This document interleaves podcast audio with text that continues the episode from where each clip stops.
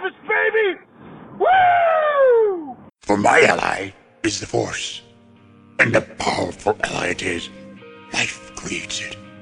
Makes it grow. Its energy surrounds us and binds us. Luminous beings so we, not this crude matter. You must feel the Force around you. Here, between you, me, the tree, the rock, everywhere.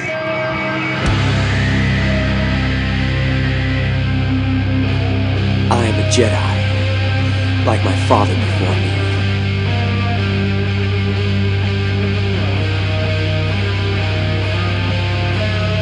You don't know the power of the dark side.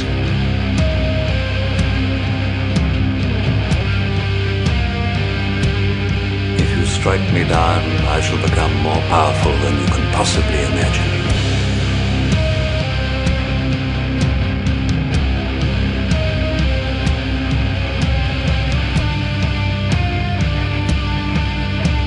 I got a bad feeling about this.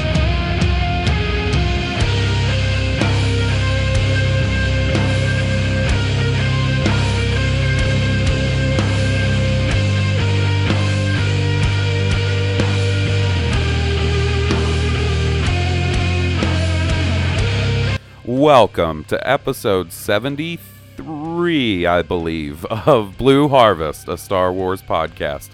I'm your host, Halls Burkhart. And I'm your host, Will Whitten. Back again at it this week with Star Wars discussion, some Star Wars news. We got a big story this week. Last week after we did the trailer, I was like, oh, we won't really have anything to talk about next week. Wrong. We did that shit at the same time. Before we get into discussing all that business, I should give you guys the business. Like us on Facebook at facebook.com/Blue Harvest Podcast. Follow us on Twitter at Blue Harvest Pod. Email us at blueharvestpodcast@gmail.com. And finally, you can buy our stuff, shirts and whatnot, at tpublic.com/Blue Harvest Podcast. Good stuff. Yeah. So how's your week been, buddy? Been pretty good. Pretty chill. That's cool. You're a little low. I'm going to raise your volume up a little bit. Turn the music up in the headphones. That's right. You know what I've been doing a little bit of this week? I forgot to mention it to you last week because we were so amped up on the trailer, but I've been playing the new Gears of War. Oh, how's that? It is pretty... I mean, look. It's a Gears of War game. Old Marcus? No. Marcus's son, JD. It takes place 25 years after Gears of War 3. Way in the future. Yeah. Old Marcus is in it. A threat? I mean, I don't know how sensitive people are to this kind of information, but spoiler alert for Gears of War 4, if you give a shit. Yes, sort of. So okay. After the events of 3, they buried all the locust bodies in this sort of mass grave way down deep in these mines. And there's this crystalline stuff that started covering their bodies, right? Right. I guess it's sort of crystallized emulsion. Yeah. And it started covering their bodies, and now they've sort of cocooned up and 25 years later hatched. It's something else that's basically just different-looking locust. I mean, every one of the old locust types are back. They just look different and have a few different abilities and stuff. Okay. That sounds cool. Yeah, and the Horde mode is fun, as usual. I've not gotten to play as much of it in general as I'd like because of work and stuff. But Steve and I... are getting sort of close to the end of the campaign. We play it for an hour here and there when we both have some free time. Right. And then last Saturday or Friday, I played some Horde mode with Nick and Jeff and Jeff's buddy David and... Vader Nick or Tricky Nicky? Vader Nick, not Spoopy Nick. Not Spoopy Nick. Yeah, too many Nicks, man. Because there's also the third Nick. Tricky Nick. Tricky Nicky. Spoopy Nick. Spoopy Nick and Vader Nick. Yep. And someone else. Am I missing someone? No, I guess not. Oh, Berkeley jumped in at one point. Well, anyway, we were supposed to be playing alongside, Vader Nick's son, Jordan, but he's a sleepy boy and fell asleep. He is, dude. He falls asleep after like 10 p.m. He's got old man hours, and I'm the old man, Jordan. I know you listen, right? Jordan. Your dad told me you still listen, so listen up. I'm planning on getting on some Gears of War after this podcast, and if you're not there, that's 3 strikes. Your sleepy ass is out. I don't know what. Get some coffee. Tell your dad you're drinking decaf. But anyway, it's been a fun time. I'd like to play a little more, but it's not anything leaps and bounds different than other Gears of War games. Torque bow, long shot. Yep, two of my favorite weapons. Couple of new weapon types. Of course, the Hammer of Dawn, but talk about overkill. You know what? I was just thinking about it. I don't think I've used a Hammer of Dawn yet. It may not be in it. That's okay. I mean, it's totally OP, but I liked it. But yeah, it's a good time. Not exactly Star Wars related, but what are you going to do? Sometimes you've got to go off on more tangents than pre-calculus. Yep. I actually stole that joke from Will. He said that shit right before we started recording. You know, I'm a generous guy. I'll let you have it. So I guess we should hit the big Star Wars news this week. The biggest thing actually broke today, so we're lucky to be able to cover this so quickly. They have officially cast Donald Glover as Lando Calrissian in the Star Wars Han Solo, a spin-off movie anthology. Which is going to be great, and if any of you are not familiar with him, he is the artist Childish Gambino, and he is on Community. Yep. He was also in the movie The Martian, and he's also going to be in the newest Spider-Man movie, and he's got a new show on FX called Atlanta. The dude has been in other movies and stuff, too. Those are just the ones that spring to mind. You know how he got his start? This is interesting. Oh. As a writer on 30 Rock. He is quite talented. He is. Like, talk about triple, quadruple threat. So, yeah, I am looking really forward to him playing Lando. And, look, is it a surprise that we're getting young Lando in the Han Solo movie? Not really. But I'm glad we are. Like, I'm stoked about it. And I'm stoked with the casting. What was I going to say? Oh, so apparently, they saw a ton of people for Han Solo, and sort of the word has been that they also saw a lot of people for Lando. So that makes me think he probably just nailed the audition. But I mean, as I'm sure his character on Community is as familiar with the realm of science fiction as he is in real life. Like you would like to think. From what I understand, he's incredibly intelligent. So it's not a surprise to me that he nailed a Lando Calrissian at all. Right. And I wonder if it's, that's the thing that's going to be interesting is, Alden Ehrenreich, who's playing Han Solo, is he going to be doing sort of a Harrison Ford impression, And same thing with Donald Glover. Is he going to be doing like a Billy D. Williams sort of impression? Do you know what I mean? Or I know exactly what you mean. Or is it going to be like they just sort of let them do their own thing and, let the audience, the audience can just fuck up. Not fuck up. I hope they own it, in a way that it's fresh and unique, but it, as long as the attitude, like to me, the accents, the way they speak and all that doesn't have to be the same, but that attitude, like, Han Solo has to have that, era of slight arrogance that he's the shit and he knows it. Right. And, Lando Calrissian has to be charming as, cool as the other side of the pillow. Yeah. Yeah. So, those character aspects I'm sure will be there. I'm just, now the question is the Millennium Falcon. Who's got the Millennium Falcon at this time? I mean, if you put Lando in that movie, you have to see Lando lose it. Like, you've got to see the wager, and you've got to see Lando lose the wager and Han win it in a big epic way and take the Falcon. And, you know, you got to see Lando be all crazy that he lost it. Right. Definitely. I could definitely see that. And we know Chewie's going to be involved. We know... I think that's about it. You know what I want now? Boba Fett casting. Give it to me, Lucasfilm. Boba Fett casting, and you guys will get an emergency podcast of just me fucking squealing for 25 minutes or some shit. I don't know. You want to know what it was like when the Beatles came to America? That's going to be me. Cast Boba Fett, and Hawes will show you. Yeah, well, I'll be fainting and shit. It'll be like a fucking Michael Jackson concert at 1983 when he goes in the fucking Man in the Mirror. I'll be... It's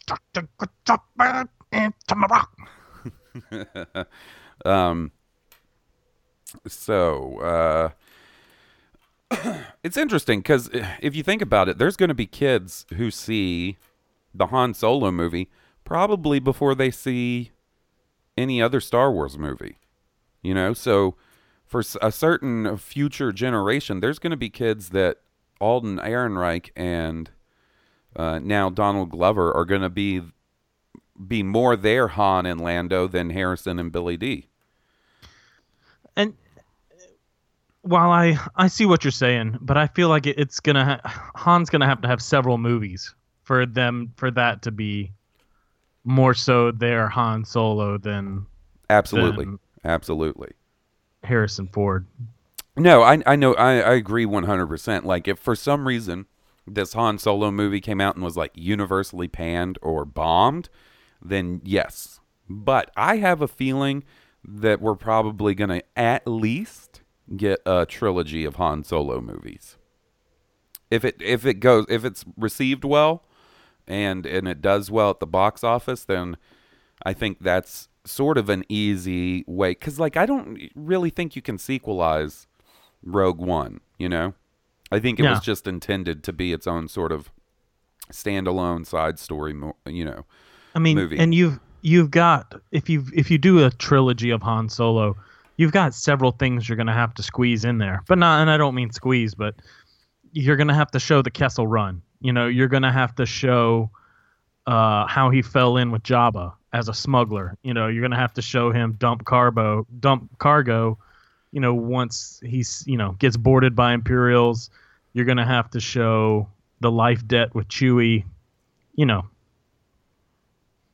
there's a lot you're going to have to cover. Not a lot, but... Yeah, I just hope... there's lots of fodder, I guess, is what I mean. I just hope if we are going to see all that, it's not all crammed into the first movie. No, and that's what I'm saying. Like, you cannot cram all that in the first movie. Like, to do it justice, it would need to be three. Right. So now that we've got our new Alden Ehrenreich, or our new Han Solo in Alden Ehrenreich, and we've got our new Lando and Donald Glover, and then, you know, a few months ago, I guess back around the time Civil War was out in the theaters, people really started comparing Sebastian Stan, who plays the Winter Soldier, to Mark Hamill, and they did photoshops like... Where all they did was put his hair on. You know, put young Luke's hair on Sebastian Stan's face. And that, it was incredible. Yeah. It was absolutely incredible. Well, have you seen the newest one that's going around? What's the newest one? It's Millie Bobby Brown, who played Eleven in Stranger Things. Stranger Things was incredible. As Princess Leia. No way. Yeah. Are you serious? Yeah. I'm pulling that up right now. Hold on. And... I gotta say, man, like, I can see it. Here we go. Hold on. Googling. And we've got it. Oh, dude. Right? Oh, dude. She looks very similar to a young Carrie Fisher. Yeah. Yeah, I can totally see it. You know, my question is, what would you do? How, as awesome as it is, you know, to be aware of those likenesses, I don't know that you can really tell stories in that time frame anymore, you know, like. Now, see, with Sebastian Stan, the thing is I think he would be good for Luke Skywalker post Return of the Jedi. If they ever wanted to do a movie set after Return of the Jedi in between The Force Awakens, I think he could play, that version of Luke. I don't think they would go back, less so than a before A New Hope Leia movie. I really don't see a need for a before New Hope Luke movie, because Luke really wasn't doing anything. That's kind of what gives A New Hope its impact, is that Luke is a farm boy that's had no adventure in his life. I could see a young Princess Leia movie now. That would be kind of neat, the thing is, though, is you already made that movie, basically. You made Rogue One, and if she has really no hand in that, what could she be doing with the rebellion? Well, in Rebels, we've seen her, and that's true. She is the same age as Ezra, and in Rebels, she's doing some shit. She's she's rebelling, stealing or faking the transfer of some ships, helping the rebels steal some ships. So she's still sort of pretending to be a good little imperial citizen. But now get this, I'm getting ready to bait you. Okay, I'm just going to tell you that right now. Are you going to masturbate me? I am the master. What about a movie in between episode 4 and 5 with Sebastian Stan as Luke, Millie Bobby Brown as Princess Leia, and Aaron Aldenreich as Han Solo, where you see what they were up to in between A New Hope and Empire Strikes Back, and the encounter on Ord Mandel with whoever's cast as the new Boba Fett.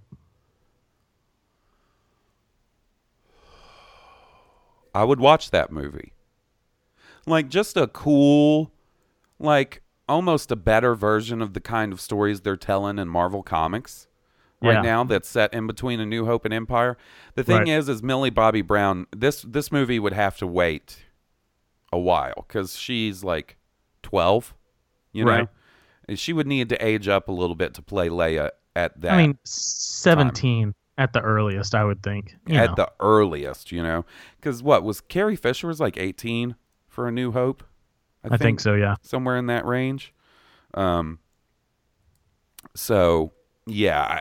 think she would have to age up. But the general idea, that kind of story, I would totally be down with. I would even be down with a fucking Shadows of the Empire style story. I definitely don't want to see an adaptation of Shadows of the Empire. But if they wanted to sort of restructure it and change some things around, nothing is more 90s Star Wars to me than the character Dash Rendar and his knockoff Millennium Falcon. Don't get me wrong, when Shadows of the Empire started coming out and they did the book and the video game and the fucking soundtrack and the toys and all that stuff, I was all in. Me too. Crazy, man. What is it? Dash Rendar and the villain is Sizor or something like that. Our buddy Steve, our good buddy Boston accent Steve. One of the very first voice messages he ever sent us was correcting us on the pronunciation of this guy's name. And I think we were saying Sizor or whatever. I think it's Shizor. Prince Shizor, I believe, is what... Because he was a pretty cool villain, from what I can remember. He was rapey. He had the whole... The Bruce Lee thing, where he had the suit that would, flex your muscles, basically work your muscles out for you. I think... God, it's been a long time. I could be wrong. It has been a long time. I just remember him being really rapey, and, his quote-unquote superpower was his pheromones. Right, remember? Seduction. And he would basically emit a stink. The dude would basically rip ass, but it was something about it. Ladies were like, I want to fuck this green lizard guy right now. Yeah. And then, the part where they all sort of disguise themselves as bounty hunters. And that's when Leia gets the Boosh outfit for the first time. And Chewie is got a flat top and a fucking eye patch. Yep. nothing is more 90s than, like, you know, a lot of people have been saying, Rogue One looks like what A New Hope would look like if George Lucas made it in 2016 with that budget. And I was like, okay, yeah, I guess I could see it. Shadows of the Empire looks like if George Lucas was fucking making a Star Wars movie in the 90s. Or 1989. Yeah, right on the cusp. Right before Nirvana. Yeah, yeah. Man. Like, I want to go back and play that Shadows of the Empire game, but something tells me that shit does not hold up well. I have the feeling, you know, we romanticize, but I have the feeling it would disappoint. And I just throwing it out there, probably the best way to do it, you could play it on PC, but I would say the best way to do it would probably be on Nintendo 64. And the reason it makes me feel like it would disappoint is because it's the same thing happened with Goldeneye. You know, I romanticize Goldeneye in my mind because me and my cousins would stay up till 6, 7 a.m. You know, we'd start at 9, 10 the night before and play all night. James Bond, Goldeneye, the first shooter that, like, created the genre where people just played that nonstop. And right. I went back and played it one time and I was like, this kind of sucks. It sucks a little bit. Yeah, you know, I hate to be that guy, but sometimes, like, I am sort of a graphics, I don't want to say snob, but, like, I definitely appreciate good video game graphics. And it's sometimes it's hard unless you go real retro, and I'm talking like NES, Super Nintendo, Genesis, like that sprite-based video game artwork and visual style I think is just sort of classic, and that's just to me. There's probably plenty of kids. Like, if I showed Jordan, Nick's son, Final Fantasy 3 of the Super Nintendo, he'd be like, what is this shit? Somebody get this Game Boy crap out of my face. And if he even knew what a Game Boy was. No, but see, I think he's probably like a DS kid, if anything. Like, I think, actually, Jordan's an Xbox kid. You know what I mean?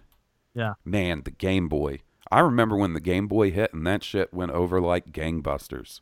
Dude, like, my aunt had a Game Boy. My dad had a Game Boy. My dad had a Game Boy, too, just to play fucking Tetris. He never put another cartridge in it besides Tetris. My dad had this alligator pinball game, and he played Kirby, you know, the original Kirby. That's cool. I've been playing Super Star Wars on my PlayStation. They have it up for download. They actually have a few sort of older Star Wars games for download up on the PlayStation Network. They have Super Star Wars. They have Bounty Hunter, that PlayStation 2 Jango Fett game. Yeah. They have one of the pod racer games and I think Starfighter or Jedi Starfighter up there to download. And yeah. I got Super Star Wars and Bounty Hunter, and I haven't played Bounty Hunter yet because of what we're talking about. Like, I'm afraid I'm going to start playing it and be like, this looks like ass. What am I doing? You know, one of the last flight simulators that was really cool that I really enjoyed on the Nintendo 64 was that Rogue Squadron game. All of really those cool. Those were good, and the ones on the GameCube were good. Those are also some games I would like to go back and play. And one that holds up for me, and this may sound ridiculous, and everybody may disagree, but Star Fox for the 64, awesome game, yeah. Still awesome to this day. I actually have that on my 3DS, and it does hold up. All it is a 3D port of the 64 game. It's not changed at all, and it is pretty tight still. Pretty tight. I get, well, hey, more tangents than fucking calculus. Have you seen the new Nintendo console? Yeah, kind of. It's like the controller that breaks apart and fits on two sides of a screen. Okay, so it's called the Nintendo Switch, and I'm going to be completely honest. It is the first Nintendo console that's actually gotten me sort of excited since probably the 64.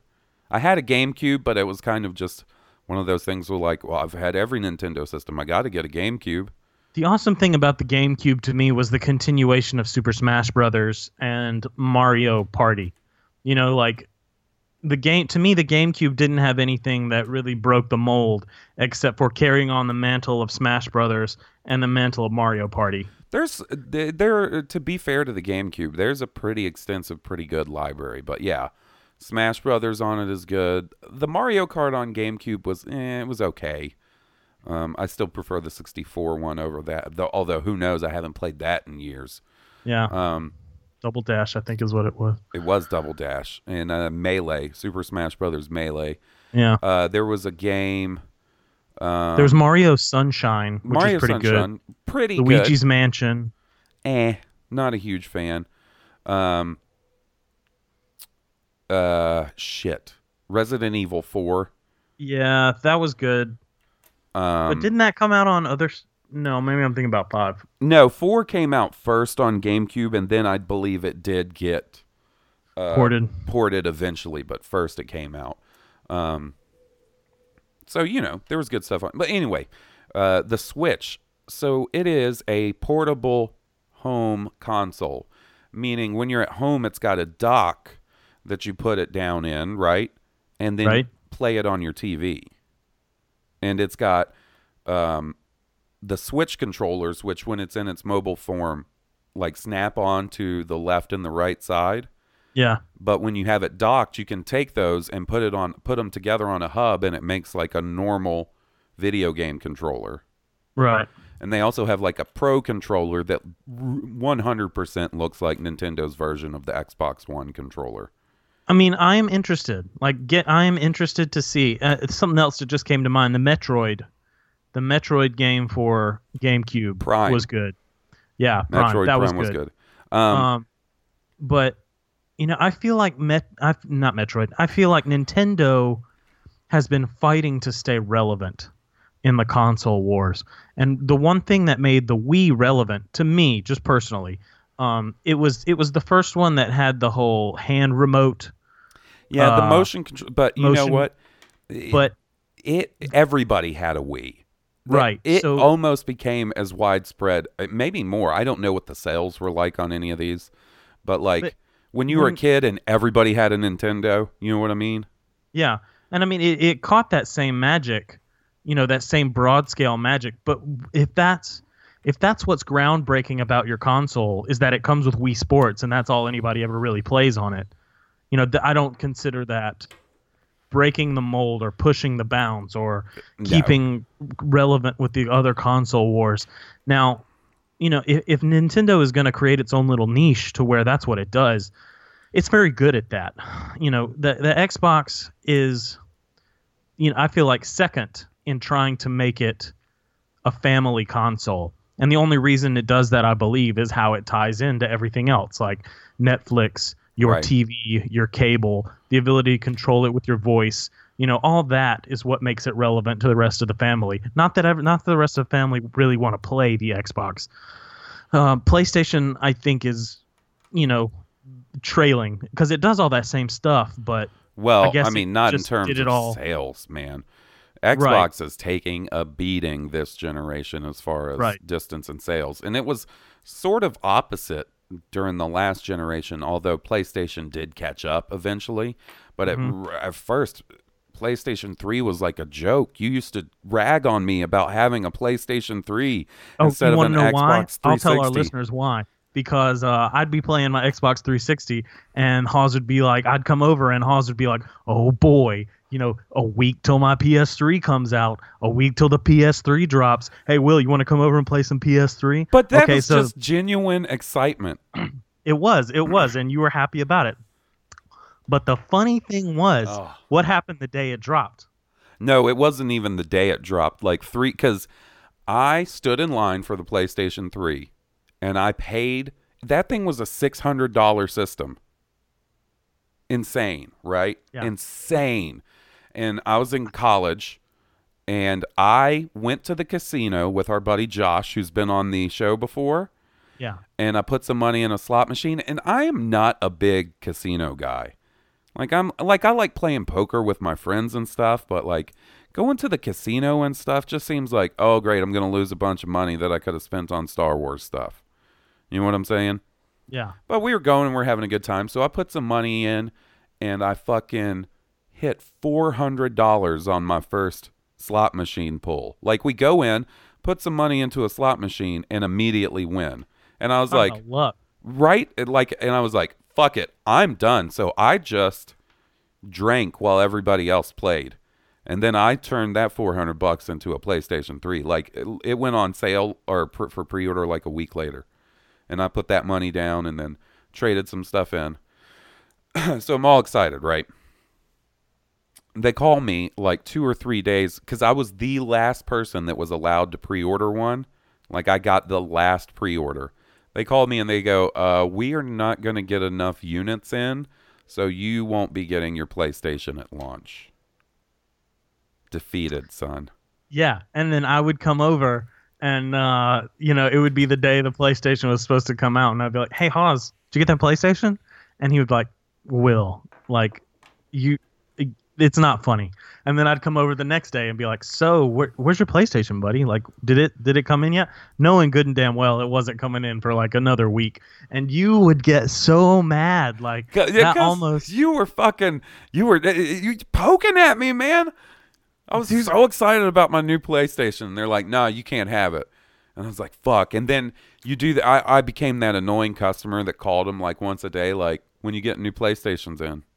When are you getting new PlayStations in? Hey, man, when are you getting PlayStations in?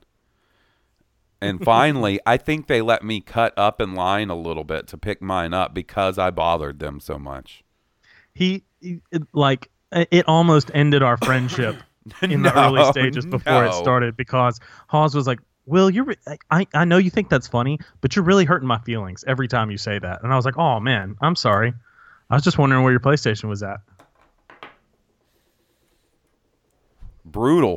Hawes was not having the jokes about his non-existent PlayStation.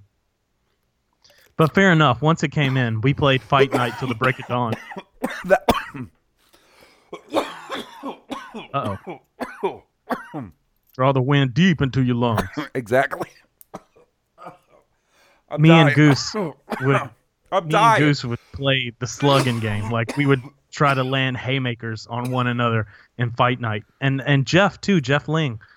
He was that crazy button masher guy that would press all the combos for that instant KO. I was like, no, that's crap. That's not actually fighting. Trying to, you know, jab, haymaker, weigh each other down. And then Goose Payne was like, hey, man, you want to dip? You ever try to dip? Oh, my God. I forgot about this. I never dipped. Let me put a dip in. We both dipped for the first time, sitting on my couch, playing Fight Night on a PlayStation 3. And the first time was really good. Like, I got a huge nicotine buzz. My jaw went a little numb, got all tingly, lightheaded. And then the next time I came over and did it, put a dip in, and that for some reason that fight was particularly intense. Like, it was going rounds between me and Goose, and like, I guess it was between the adrenaline rush and the dip in my mouth, and maybe I swallowed some, but I started turning green. Like, I threw up too, man. I threw up the first time, and Goose thought that shit was so funny, just laughing at me. Oh, man. Yeah. That dip got you, didn't it? Oh, man, you got a little bit of that dippy, and now look at you. What's wrong, Halls? Look at me, Halls. What's wrong? If you are the slightest bit fucked up around Goose and he's not, he likes to fuck with you. Have you ever noticed that? He likes to make you drink more. Oh, yeah, he does. Goose is the guy that wants you to be drunker than he is. And he's not, like, slightly drunk. No. When Goose decides to throw down, he throws down. But he wants to make sure you are on the level right above him. Or right along with him, although, like, you know, I don't have the alcohol tolerance Goose does, so, like... Not anymore. Like, Halls, buddy, what's your drink, man? Oh, man, where's that drink level out, Halls? You want to watch me play some Borderlands? Sorry, guys. Sorry. It's been a long week. And, dude. I'm enjoying my Friday. Right? What's that? More tangents than pre-calculus, right? You damn right. Okay, so you want to do a little email and and cut this ramble on. Cut this shit out. Cut it. Okay. Yep. Well, first we got a voice message from Richie from Boston, and this is what he had to say. See if I can't do this without messing it up this time. Always be messing this up. All right. Pause, you stuck-up, half-witted, scruffy-looking nerf herder. Just one thing about the accent. Oh, by the way, this is your buddy Richie. Your name will always be Richard Hawes Burkhart, and your podcast will always be called Blue Harvest. So if you can get over that, then you can get over the accent, my friend. Oh, I love a damn Boston accent. Dude, we need to get him to cut in. Like, oh, you know. I was just as I was playing that, I was like, you know what? What if we just did like so? Because you know our buddy Steve does the Blue Harvest, baby. Woo! Yeah. I can't do it. He does it so much better. He does it at the beginning. I was thinking, what if I cut in Halls? I'm not gonna try the accent, but Halls, you stuck up, scruffy looking nerf herder. Somewhere in the theme song, we got to see. I got to go back and listen to his messages to see if he says anything about you, so we can cut that in too. You know what I'm saying? Yeah. And in case he hasn't, Richie, could always leave another voicemail. I just like it'd be cool, like for the music to fade out and him be like, "I'm Richie from Boston, you're listening to Blue Harvest." Like that would be. That's it. Like that's all you really need. Like that'd be great. Update the theme song a little bit. You know what I'm saying? Yeah. All right. So our next. Oh, by the way, Richie also sent in his book report for the new Ahsoka book. Oh, okay. Richie, I'm going to hold on to that just because I want to discuss it with you, Will, and I want to finish it first. I just got it the other day and just barely cracked it open. And we'll save Richie's email until then and include it in a bigger part of the discussion because, and also want to give any of our listeners time to read it that haven't yet because I'd like to discuss it in pretty big detail. Right on. Anyway, our next email is from our buddy Michael. Greeting Halls. No, this is going to be a rough one tonight, guys. Greetings, Halls and Will. So I came to a horrible realization the other day regarding Rogue One and the toys and collectibles that are out on the market. I'll never get to see any of the Rogue One characters in the form of an excellent Disney Infinity miniature. I'm not a huge collector, but I did pick up a handful of the gorgeous Infinity miniatures of my favorite characters. It kills me to know I'll never see any of the Rogue One characters in that Disney Infinity glory. If by some magical gift you guys could pick a single Rogue One character to have made into a Disney Infinity miniature, who would you pick? Myself, I'd pick Krennic every time. He, in all of his white cape splendor, would have made a fantastic miniature. I can almost see the character perfectly in those sleek, stylized lines that the Infinity Minis did so well, perched on my shelf. Anyways, keep up the fantastic podcasting, lads. Your pal, Mike. You've seen my Disney Infinities. Yeah, you've seen my Disney Infinity figures, right? Yeah, I have. You got a great collection. They are cool, man. And the game was okay. Like, you know, the most fun I had with that game was just playing co-op with Jesse. Just because it's not super involved. It's sort of just a hack and slash beat 'em up. Very, from what I understood, very Star Wars Lego-like. Very like the Lego games. You're not far off with that, to be completely honest. So yeah, I think the Rogue One stuff would have been awesome. I just had this idea. You know, the one solace I may give him is that I guarantee there's an artist that attends a Comic-Con that you could commission the Rogue One characters in Disney Infinity style. You know, a series of art that way, and I bet you'd be really happy with what came out of that. Man, you know what I would think would be cool is if, and look, this would not exactly be legal. Lucasfilm would probably really look down on this. But, you know, with 3D printing, what's to stop some entrepreneurial young artist with a 3D printer and some skills and character design to 3D print little figures in the style of Disney Infinity figures, you know? Brilliant. And if I had that kind of artistic skill and the money to get a 3D printer, I would do that. Just for my own collection. Right?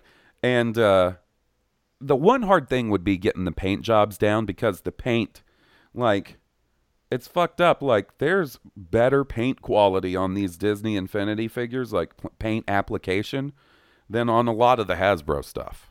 I'm saying this, like, turning and looking at examples of both as I talk. Right. As far as who I would have liked to see from the cast as a Disney Infinity figure, Krennic, absolutely. You always got to have... So let's do a set. Like, what was the average set for a movie? For Force Awakens, they did Poe, Rey, Kylo, Finn. So four to five figures for a set for the movie. So if they did like a Rogue One set, it would probably be Krennic, Jyn, K2SO4. Oh, that's who, K2. That's my answer. That's who I would want to see in a Disney Infinity figure. K2SO. That's just it. Oh, yeah. K2SO. Yeah, it's tough because it's such a big cast, because I would like a Chirrut and a Baze as well. Chirrut and Baze. You know, you'd make it five, and you'd put those two in there. Not that I feel like you can leave everybody else out, but the ones that would look the best in figurines, those. Yeah, because the one thing that I would say is a bummer is there's a couple of sets that they did like that I would like more figures in. Like, they didn't do a Hera for Rebels. Yeah. And that would have been awesome. They didn't do any of the droids. Fucking C-3PO and R2 would have been cool in the Disney Infinity. Droid lives matter. In the Disney Infinity style. Shit. I mean, the prequels, like, I would have liked a Jango. A General Grievous Disney Infinity would have been badass. Throw me some, like, it's too much, man. I think it was Gentle Giant that did... Have you ever seen those animated maquette statues that I think it was Gentle Giant that did it. No. It was kind of... I think they started sort of around the time the Genndy Tartakovsky Clone Wars was on TV, and it was basically statues of other characters, like original trilogy characters and stuff, done in that animated style. Oh, awesome. And they're really cool. There's something that I'm probably going to try to hunt down someday, but they're a little pricey as well. The Anakin and the Obi-Wan Kenobi from that series are great. Would look cool in those little statues. Yeah. The Commander Cody as well. Or Rex. Like, there's a lot of cool ones they could have done. Yep. It just sucks that like, I was into the figures at least. It just sucks that they couldn't keep that going. That apparently they were hemorrhaging money on that project. The only place where General Grievous actually seemed menacing to me, that Clone Wars series. Yeah, scary. They almost do it like a horror movie reveal in that original Clone Wars, where you don't see him and they're all trapped inside that bunker and stuff, and he's like picking them off one by one. Right. It's really cool. Let's see. Who would you like to... Did you have a specific... Well, I mean, pretty much everybody is what we said. Fucking yeah. Death Trooper would look cool. Tank Trooper. I mean, there's so much you could do. Oh, all right. Well, we got one more email, and it's from our buddy, the king of all Toms, King Tom. His Highness King Tom. Bom, bom, bom, bom, bom. That was dumb. All's in well. All's in well. Looking forward to the upcoming The Force Awakens release with JJ's commentary. The comment of his about what Kylo was going through on the bridge has reopened the whole "Can Kylo be redeemed?" argument. During that argument, the pro-redemption side always goes back to the scene in Sith where Vader killed the chamber full of Padawans. Let me ask you this. Was that scene necessary? To me, it feels like that most people don't like the scene. I sure as hell don't. The only reason it's there is to prove how deep into the dark side Darth Vader fell when he chose to follow Sidious. But doesn't the audience already know he's evil? Isn't this scene just overkill? Thinking of this thing has gotten me formulating a theory in my head. Just go with me here. What if Vader entered the chamber not intending to kill the Padawans? What if he was going to let them be the first class in the Darth Plagueis Memorial Institute for Future Inquisitors? However, that one snot-nosed brat just had to call him Master Skywalker, fully conscious that Anakin Skywalker was never a Jedi Master. So Vader flew off the handle, the insult too much to bear, and killed the kid and all of his friends. Now that would make the scene necessary, or partially necessary. Thanks for reading. Now I'm going to go watch Kia D. Mundy's death scene on repeat. Your pal, King Tom. King of all Toms, King Tom. You know, this scene causes physical anxiety within me, because you know precisely how I feel about how Anakin's fall to the dark side and was portrayed. And it's just... It seems like it happens really quick. When you... And it's not fair to include this because it was made after the fact, but when you take into effect, you know, the prequels plus the Clone Wars, it seems less quick. You know what I'm saying? Right. It seems like it's sort of gradual, and it gets to a big breaking point, basically. But I know what you mean. I know exactly what you mean. You know, and then his justification with Obi-Wan on Mustafar, like, from my opinion, the Jedi are evil, so you go slaughter a school full of children. Like, oh, just... I mean, I know why it had to happen. I know that he's a Sith Lord then. I know his fall to the dark side is complete. And, you know, it's hard. It's a hard pill to swallow by how fast he flips. You know, it's like,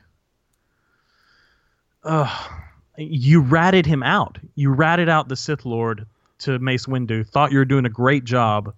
And then you started thinking, oh, he's got the secret to immortality. Maybe I should make sure he stays alive. Let me go kill a bunch of kids. Like, it's right. Just...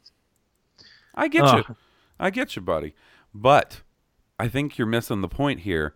I think the point King Tom is trying to make is that kid is busting Anakin's balls by calling him Master Skywalker, knowing that he's not really a master. Like, I like King Tom's explanation of... So Anakin's going in here and he's just thinking, all right, I'm going to kidnap all these kids and we're going to use them for dark side warriors or whatever, right? And then this kid steps forward and he's like, oh, what's up, Master Skywalker? And he's like, oh, you little son of a bitch. Bang, pow.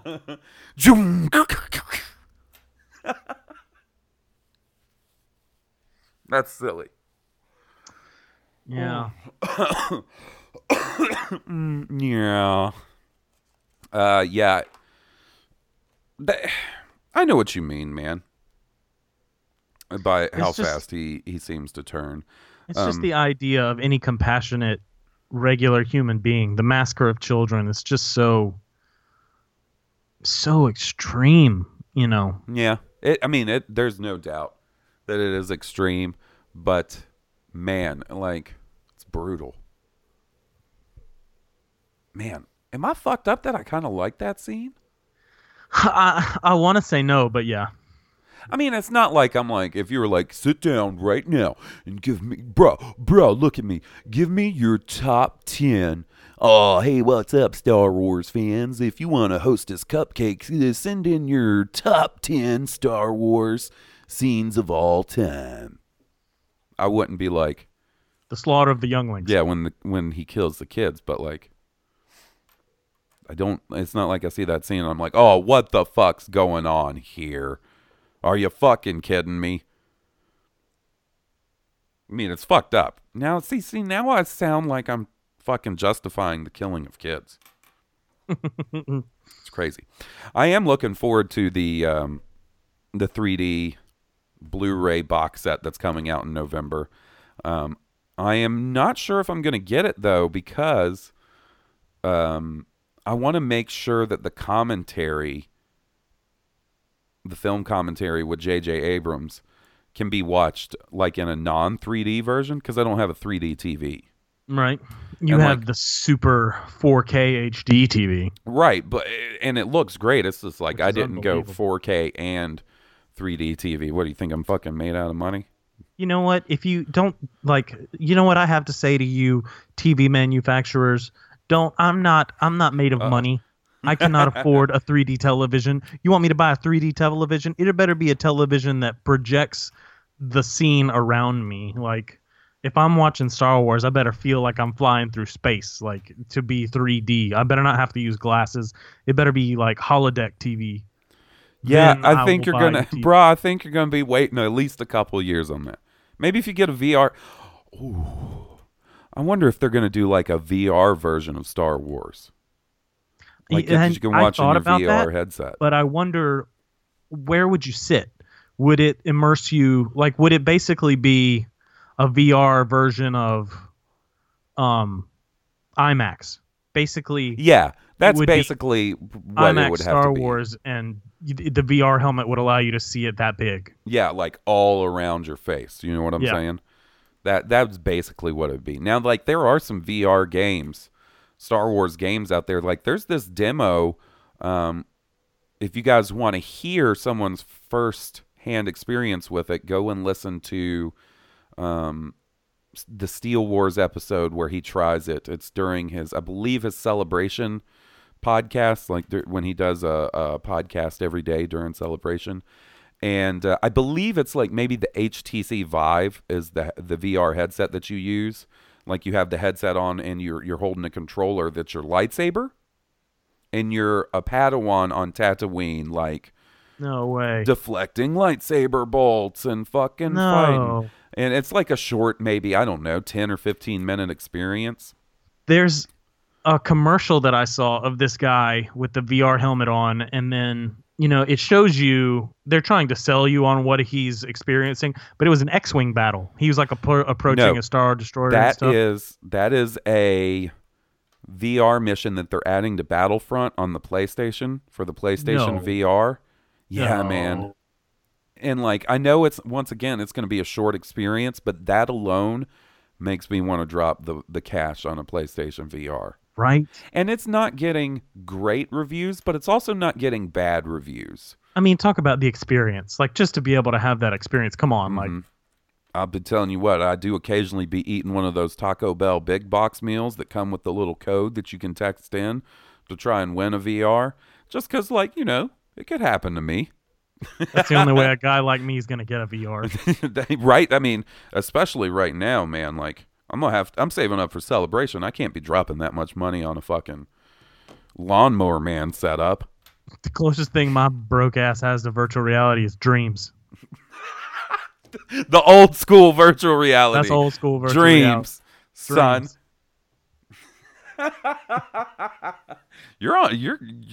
That's two belly laughs you've gotten out of me tonight on jokes, sir. You got one. I think your funny bone is just sensitive today. I think you may be right. Woo! I think you may be right. And they're also coming out with some sort of, I think, a VR experience where you can play as Darth Vader. I think that's one of the things they announced at Celebration. My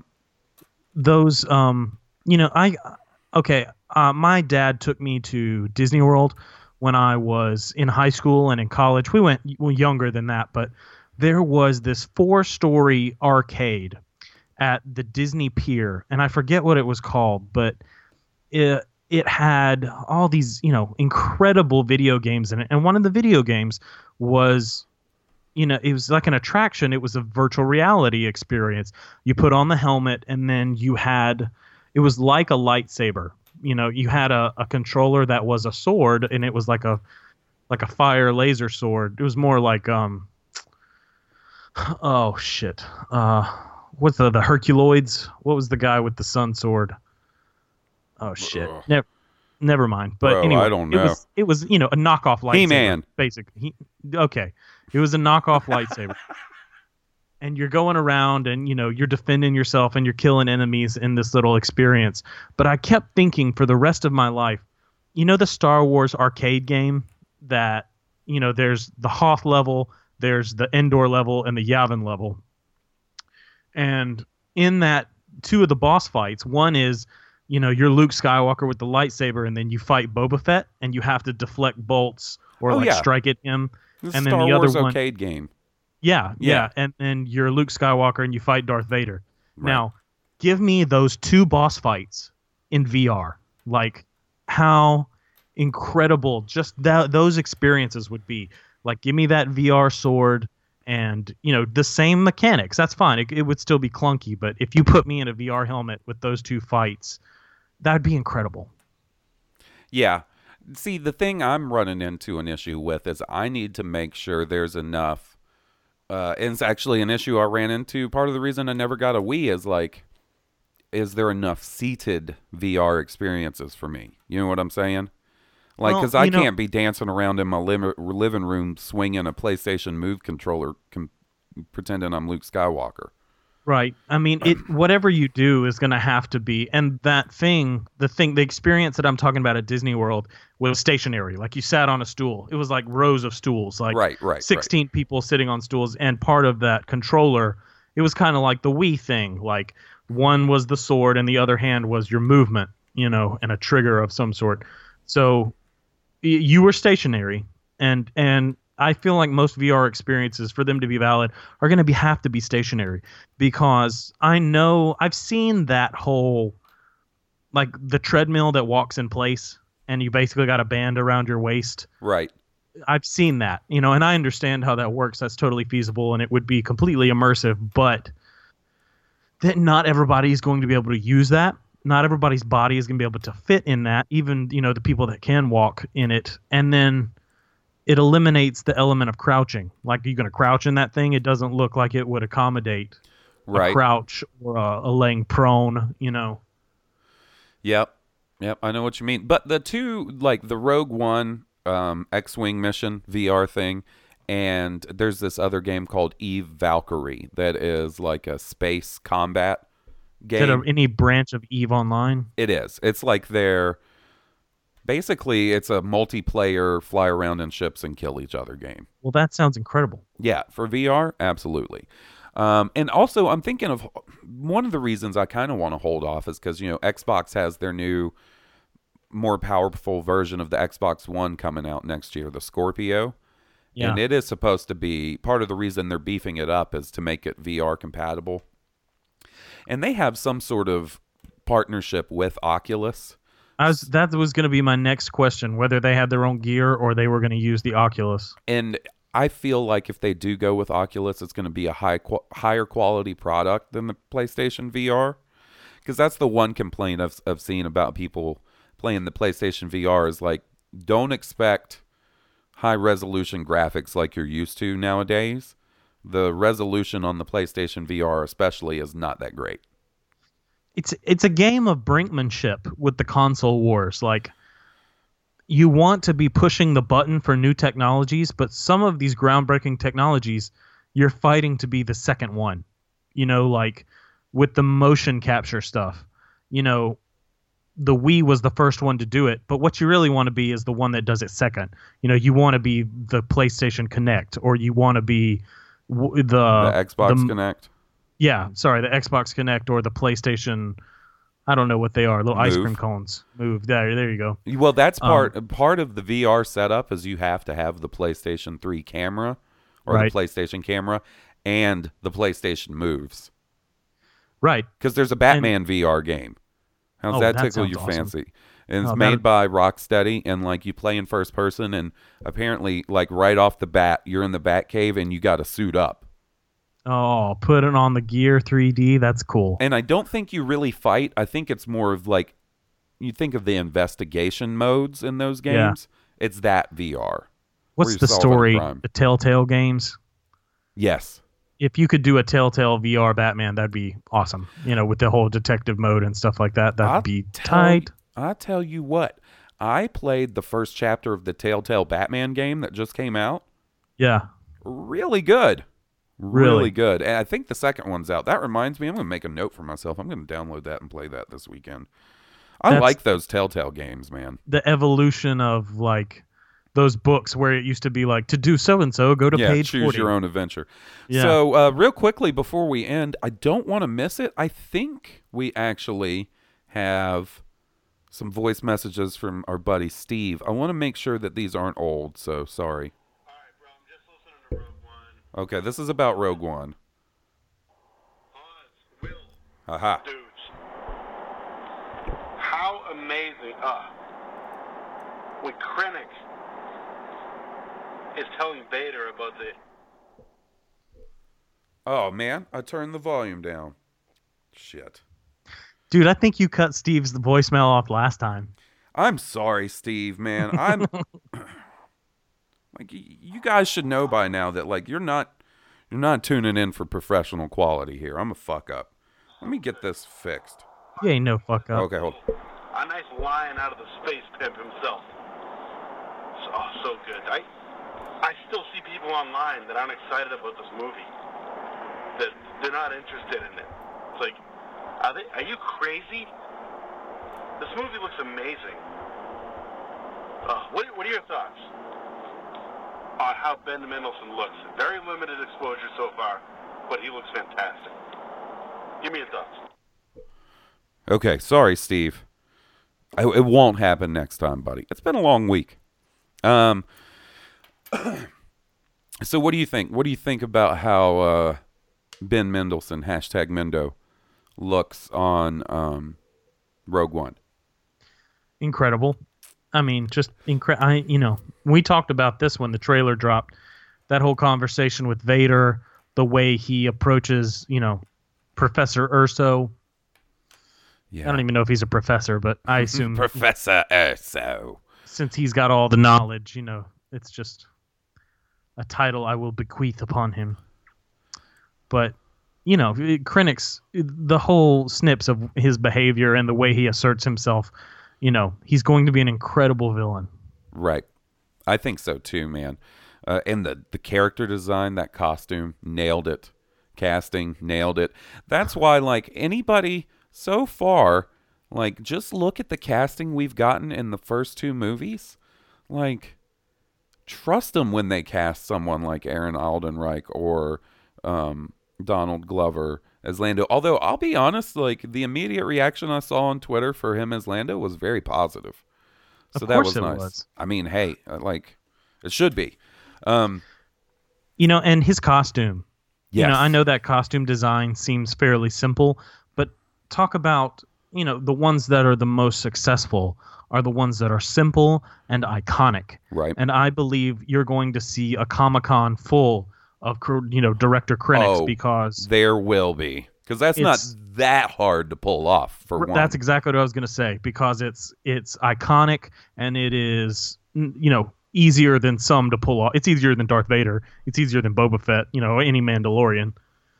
They need to do easier than a Jedi, you know. So, okay, do you know what the running of the Will Row hoods is at Celebration? No. Okay, so in the background, in Empire Strikes Back, there is, when they're all evacuating, there's a guy that runs by and he's wearing like a full red jumpsuit, like a solid red jumpsuit, and he's carrying a piece of equipment that is an ice cream maker. Like, the props department just basically gave him an ice cream department or ice cream maker and was like, go run across the scene. You know what I'm saying? Yeah. Like, when you, because it happens real quick, but if you, like, freeze frame it on him, like, he's running with an ice cream maker. Right. So there's a running of the Will Row hoods at Celebration where all these people dress up as him, and he's like, if I remember correctly, he's like got dark hair and a mustache, so people wear like a mustache, fake mustache. Or a real mustache, and have like dark hair, in the red jumpsuit, and they'll carry ice cream makers and just run through Celebration talking about ice cream, ice cream, ice cream, like saying ice cream a whole bunch. Happens every year. I want a fucking running of the Krennics. That sounds epic. I mean, I know everybody's what it is, just but running around if saying you didn't know what that was. Right? I think they even did a Will Rowe Hood action figure. Ice cream maker and all. So, yeah, I don't understand people that aren't excited for Rogue One. Those aren't real people. They're robots. They're lizard people. Lizard people live among us. Yeah. Anybody's like, nah, I'm not really feeling Rogue One. You know. You know. That's how you know. That's a lizard person. You can tell them to go back to the Hollow Earth. Ooh. All right. Well, let's put a fucking bullet in this one. Put this one out of its misery. I think that's going to do it for us tonight, buddy. Thanks for coming and recording with me, or taking the time to record with me, rather. Hey, you know I love it. If you guys want to follow Will on Twitter, you should, at WillWhitten3. That's me.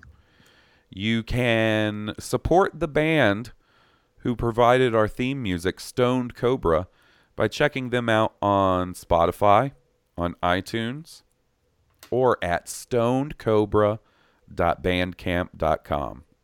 And if you're in the Southeast, or you're not, even if you're not, you should come see them play. It's an experience that you will love. It's a real good time. And you will never forget. And odds are you'll see one Mr. Haas Burkhardt there. Yeah, I haven't been to the last couple. I need to do something about that. I've been so damn busy that, like, if they play on a weeknight because of recording this podcast and the other podcast, editing the other podcast, editing and posting this podcast, and my regular amount of work, like... It's tough to make a weeknight one. Now, the weekends, that's my bad. Well, not that it's their bad, but weekends, sometimes I'm just like, I don't want to go out. I don't want to go out. But, yeah, I need to rectify that and go to one soon. It's a good time. It's a haven for people with big beards, tattoos, and fans of heavy metal. That's like a fucking quote for their book eventually. The Stone Cobra autobiography. And good beer. I left out good beer. Yep. Man, Will, you got me off on another tangent. I was just thinking that one day, like, I've got some pretty funny stories from going to shows with them. Yeah. And stuff. And, like, I don't know. One day, we might light that candle. Because there's a couple funny ones with Goose. There was this one time we went to see them at City Stages, and Jeff almost got arrested for underage drinking. I remember the story. And Goose was shirtless, was he not? Goose was indeed shirtless. And to be complete... we don't need to get into this. We'll tease it. We'll tease it. We just teased it. Next time we go off on a tangent, Will, remind me of the time Jeff Ling, who's been a guest on the show a couple of times, went to a Stone Cobra show with us and almost got arrested for underage drinking. It'd be an excellent story to tease. Anyway, so support that band. That's a nice little spot for them. Get our stuff at tpublic.com/Blue Harvest Podcast. And we'll see you guys next week for Blue Harvest, a Star Wars podcast. I'm your host, Halls Burkhart. And I'm your host, Will Whitten. May the Force be with you. May the Force be with all of you. Our cruisers can't repel firepower of that magnitude.